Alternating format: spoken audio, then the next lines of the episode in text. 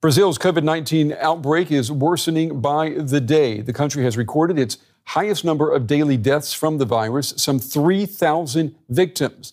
The milestone came as President Jair Bolsonaro installed his fourth health minister since the pandemic began.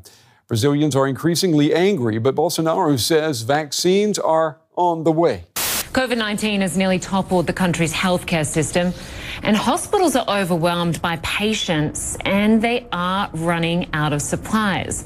On Sunday, Brazil reported ICUs in nearly every state are at least 80% full.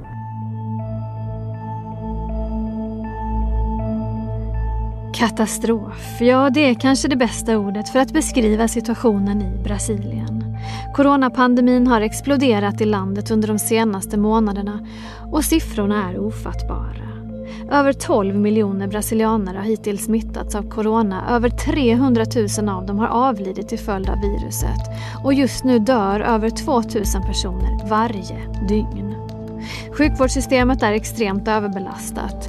I delstaten Rio Grande do Sul är till exempel alla intensivvårdsplatser upptagna och vaccinationsprocessen i landet går långsamt. Dessutom råder politiskt kaos. President Jair Bolsonaro har negligerat allvaret, varit skeptisk till vaccinen, sagt att folk ska sluta gnälla och är nu inne på sin fjärde hälsominister under pandemin. Många brasilianare protesterar samtidigt mot nedstängningar och en kollapsad ekonomi. Och som om saker inte var illa nog sprider mutationen P1 ut sig i landet och farhågor finns om att den sprids dubbelt så snabbt som den vanliga varianten. Så hur är det att bo i Brasilien just nu? Hur stort är stödet för president Bolsonaro? Och hur ser framtiden ut för landet? Det ska vi prata om i dagens Aftonbladet Daily. Och vi ska göra det med Thais Machado Borges som är antropolog och universitetslektor på Nordiska Latinamerikainstitutet vid Stockholms universitet och som själv kommer från Brasilien. Vad får hon för rapporter från sitt gamla hemland? Eh, det är många som är väldigt ledsna, trötta, oroliga. De har en känsla av ovisshet, inte bara inför vardagen men också en oro och hopplöshet inför framtiden. De personer som jag har pratat med beskriver hur klyftorna i samhället har ökat markant under det här året. Flera människor har blivit hemlösa, fattigdom har ökat, många är hungriga och har inte mat för dagen. De berättar om personer som har förlorat flera familjemedlemmar på kort tid på grund av covid. De berättar också att en del av befolkningen, å andra sidan, hittar på olika sätt att kringgå de befintliga restriktionerna och ordnar stora fester i smyg, ibland med hundratals gäster, reser och struntar i pandemin. Landet är polariserat. Det är många som berättar om konflikter inom familjen eller bland vänner på grund av olika syn kring hanteringen av pandemin. Eh, jag har också pratat med en person som arbetar inom vården, en ung kvinna, nyligen klar med sin utbildning som farmaceut, som arbetar på en intensivvårdsavdelning för covidpatienter på ett offentligt sjukhus i sydöstra Brasilien. Hon berättar att många sjukhus har ökat antal platser för covidpatienter men nu handskas de med problemet att det inte finns tillräckligt med mediciner för alla. Det finns inte heller tillräckligt med utbildad personal för att jobba med covidpatienterna. Hon berättar om hur svårt det är att arbeta på maxkapacitet i flera veckor i sträck att behöva behandla patienter i korridorerna på grund av platsbrist. Sen förra veckan började de märka brist på flera mediciner som behövs i samband med att en patient intuberas. Vanligtvis så brukar sjukhusen samarbeta med varandra, de hjälps åt i vanliga fall. Men nu har de flesta av dem nått maxkapacitet, så även den här sortens samarbete är svårt just nu. Mm. De måste komma på olika lösningar och tänka på vilka mediciner som skulle kunna användas istället för de som tar slut. Så hon och hennes kollegor är under extrem press. Och hon berättar att det är flera som inte mår bra på grund av den ständiga stressen. Hon har själv sedan en vecka tillbaka börjat använda sömntabletter för att kunna sova på nätter. Deras bild att det blir just värre hela tiden? Ja, man ser inte eh, slutet på krisen. Nej. Så det, det är väldigt svårt. Brasilien är ju just nu det, det näst svårast drabbade eh, landet i världen av just corona. Vad finns det för förklaringar till, eller teorier till varför just Brasilien drabbats så hårt? Pandemin slår hårdare bland de som befinner sig i, mest utsatta, i mer utsatta positioner. Och Brasilien är ett extremt ojämlikt land. Den första personen som dog av covid-19 i Rio var en 63-årig kvinna som arbetade som hembiträde hos en medelklassfamilj vars medlemmar hade varit i Italien i början av förra året. Så alla de som arbetar som timanställda eller i den informella sektorn har inte möjligheten att arbeta hemifrån eller låta bli att komma till arbetet. Den informella sektorn är väldigt stor i Brasilien. Det finns uppskattningar att cirka 40 procent av brasilianare före pandemin försörjde sig genom informella arbeten. Så pandemin förstärker och förvärrar de skillnader som redan finns. Så vi har strukturella faktorer att ta hänsyn till, men sen måste vi också prata om bristen på gemensam koordinering av åtgärder och restriktioner satsningar för att gemensamt reglera när man bör införa strängare restriktioner, vilka sorter restriktioner och så vidare har inte funnits. Förhandlingar för att köpa vaccin och planer för massvaccinering har inte heller skett som koordinerade satsningar. Tvärtom. Och vi måste också prata om desinformation. Under en lång tid har folk levt med motstridiga budskap. Å ena sidan har vi haft vetenskapliga studier och erfarenheter från till exempel Europa, där pandemin började något tidigare än i Brasilien, och som visar på problemets allvar. Å mm. andra sidan har landet en regering och en president som i stort sett nekat allvaret med covid-19. Det orsakar stor förvirring bland befolkningen. Vem ska man lyssna på?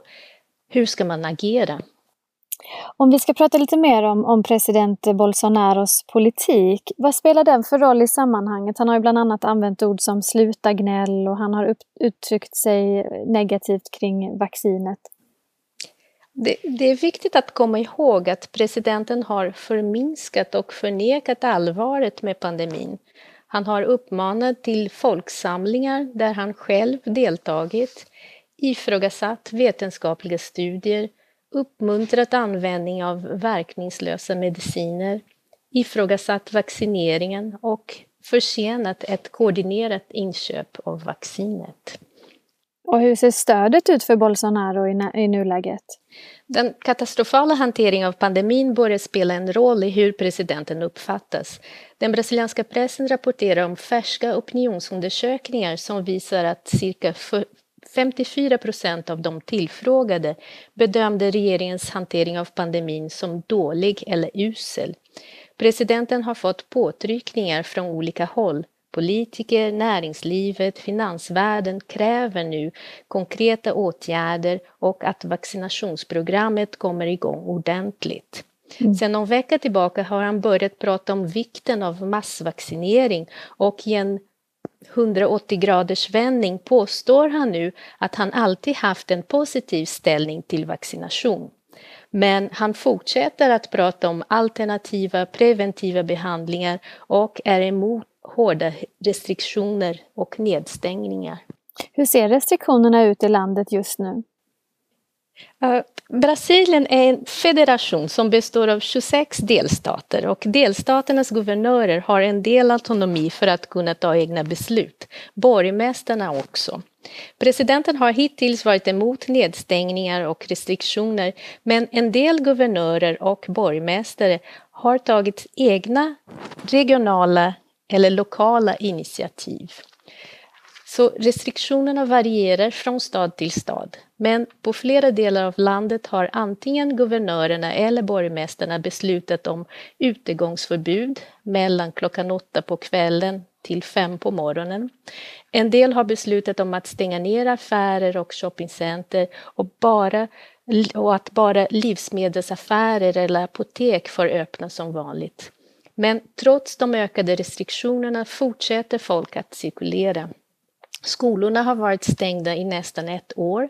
En del har haft undervisning online, men det är långt ifrån alla lärare och alla studenter och elever som har tillgång till internet för att kunna köra distansundervisning. En del städer har också beslutat om att tidigare lägga och förlänga påskhelgen i ett försök att få flera att stanna hemma. Men alla är inte eniga om restriktionerna. Och till exempel Rios guvernör ville att restauranger och barer skulle vara öppna under den kommande helgen. Rios borgmästare beslutade däremot att allt utan det allra nödvändigaste ska vara stängt eftersom planen är att folk ska hålla sig hemma. Mm. Så det pågår diskussioner och beslut på olika nivåer. Men vad innebär det här för det ekonomiska läget då? Just att man, man, man stänger och sen öppnar man igen. Och, och hur ser det ut på det mm. planet? Mm. Ja, läget är ansträngt, ekonomin är drabbad, arbetslösheten är hög och samhällsklyftorna ökar. Efter en hel del diskussioner och förhandlingar beslutade regeringen förra året att sätta igång med ett akutbidrag till de värst ekonomiskt drabbade. Akutbidraget delades ut från och med april förra året. De första fem utbetalningarna var på ett belopp som motsvarar hälften av en minimilön i Brasilien, något runt eh, 900 kronor. Och fram till eh, december gjordes fyra utbetalningar eh, på hälften av det ursprungliga beloppet. Sen var det stopp. Eh, bidraget nådde cirka 67 miljoner eh, brasilianare. Och det är intressant att notera att oppositionen har haft en viktig roll i beslutet att sätta igång med ett akutbidrag under 2020 och de tryckte på för att höja bidragets belopp och för att se till att särskilda fall som till exempel ensamstående mödrar skulle få mer bidrag. Men oppositionens roll i det här beslutet lyfts inte, utan bidraget presenteras helt enkelt som ett regeringsbeslut. Uh, nu beslutades det även om akutbidrag för 2021, men på ett mindre belopp än förr, som motsvarar cirka 200 till 500 kronor och med färre personer som mottagare, så kanske runt uh, 47 miljoner. Det är inte riktigt säkert när utbetalningen kommer att ske, kanske i april. Och det är många som säger att bidraget för 2021 är för lågt och kommer inte riktigt att kunna hjälpa dem som tar emot det. Det är också viktigt att säga att det finns många i civilsamhället som engagerar sig och gör kampanjer för att få donationer i matvaror eller pengar så att de värst drabbade inte blir utan mat. Mm. Men det behövs mer. Du som själv kommer från Brasilien, jag antar att du fortfarande har släkt och, och vänner på plats eh, i landet. Vad, vad känner du och vad, vad, tänker du kring framtiden och utvecklingen i Brasilien?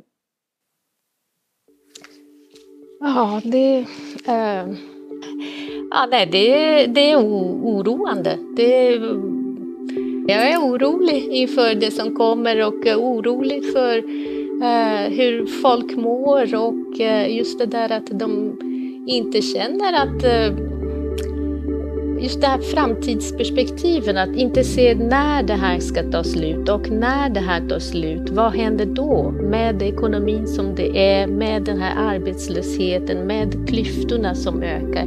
Så det, det är väldigt mycket som, eh, som är på gång nu och som kommer att behövas eh, förbättras eh, framöver.